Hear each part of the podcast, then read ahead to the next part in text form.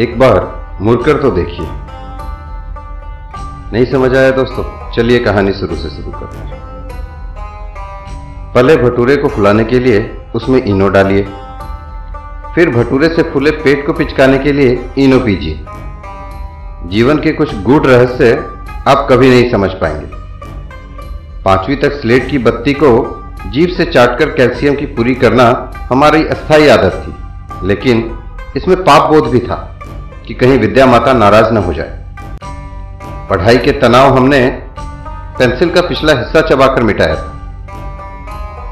पुस्तक के बीच पौधे की पत्ती और मोर पंख रखने से हम होशियार हो जाएँगे, ऐसा हमारा दृढ़ विश्वास था। कपड़े के थैले में किताब कॉपियाँ जमाने का विन्यास हमारा रचनात्मक कौशल था।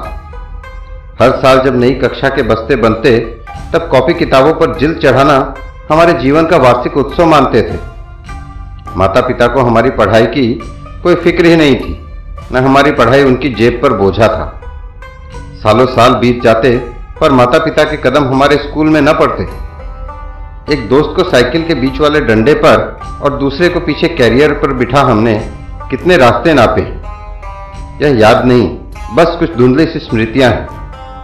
स्कूल में पिटते हुए और मुर्गा बनते, हमारा ईगो हमें कभी परेशान नहीं करता था। दरअसल हम जानते ही नहीं थे कि ईगो होता क्या है। पिटाई हमारे दैनिक जीवन की सहज सामान्य प्रक्रिया थी। पीटने वाला और पिटने वाला दोनों खुश थे। पीटने वाला इसलिए कि हमें कम पीटे, पीटने वाला इसलिए खुश होता था कि हाथ साफ़ हुआ। हम अपने माता पिता को कभी नहीं बता पाए कि हम उन्हें कितना प्यार करते हैं, क्योंकि हमें आई लव यू कहना आता ही नहीं था। आज हम गिरते संभलते, संघर्ष करते दुनिया का हिस्सा बन चुके हैं। कुछ मंजिल पा गए हैं तो कुछ न जाने कहाँ खो गए हैं। हम दुनिया में कहीं भी हों, लेकिन यह सच है, हमें हकीकतों ने पाला है। हम सच की दुनिया में थे। कपड़ों को सिलवटों से बचाए रखना और रिश्तों को औपचारिकता से बनाए रखना हमें कभी आया ही नहीं। इस मामले में हम सदा मूर्ख ही रहे। अपना अपना प्रारब्ध झेलते हुए हम आज भी ख्वाब बुन रहे हैं। शायद ख्वाब बुनना ही हमें ज़िंदा रखे है। वरना जो जीवन हम जीकर आए हैं, उसके सामने यह वर्तमान कुछ भी नहीं। हम अच्छे थे या बुरे थे, पर हम सब साथ साथ थे। काश वो समय फिर लौट आए। एक बार फिर अपने बचपन के पन्नों को पलटिए। सच में फिर से जी उठेंगे।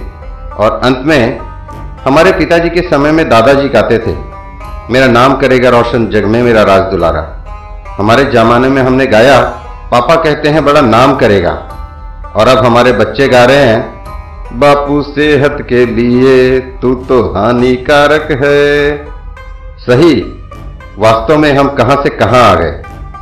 दोस्तों, एक बार मुड़कर पीछे तो देखिए। क्या पता वापस से जी उठेंगे।